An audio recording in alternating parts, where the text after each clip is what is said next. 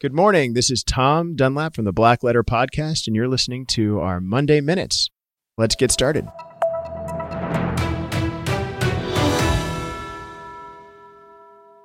Today, I'm going to talk about some laws that will take effect in 2021, sometime later this year. And maybe this was a podcast for January, but we're doing it now anyway, because most of these laws haven't started yet. But First, for example, we'll see new laws that require a broader police accountability.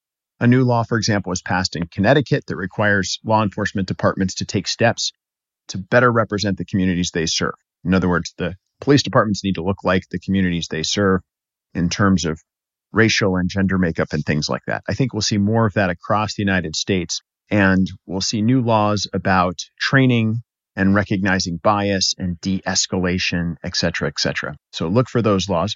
Some big important federal laws. So airport security.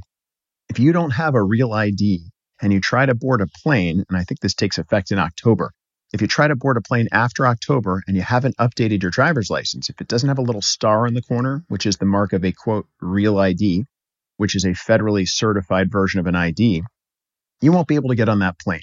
You won't get through TSA pre. And that is part of the Real ID Act. So make sure you get that done ASAP because it's hard to get into the DMV right now, at least in Virginia. Let's talk about employment. The other thing that's happened in 2020, and these things take effect in 2021, more than 20 states raised their minimum wage rates in 2021. And a whole bunch of states are shooting for increasing their goals toward a $15 an hour minimum rate. Look for that as well in your state higher education. So I think we'll also see laws that involve dealing with the rising cost of higher education and tuition costs. There was an interesting article in the Atlantic this month. I won't dive into that, but there's a new law in Illinois, for example, that deals with that, that says uh, every child born after January 1, 2021 is getting 50 bucks put into their college savings, savings account by the state.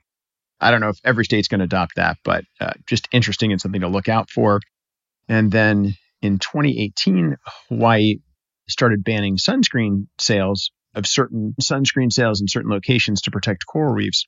And that law is now finally in effect. Look for other environmentally friendly and conscious laws. They're going to get a lot more traction. Uh, in fact, Delaware now has a law that they have to use reusable bags, for example. And that's been a law for a number of years in Puerto Rico. So these are some of the legal changes we can look for in 2021 make sure the real ID thing is is a real thing and make sure you get that taken care of. That does start October 1. Thanks for joining me today on this Monday Morning Minute Black Letter podcast. We'll see you next time. Have a great Monday.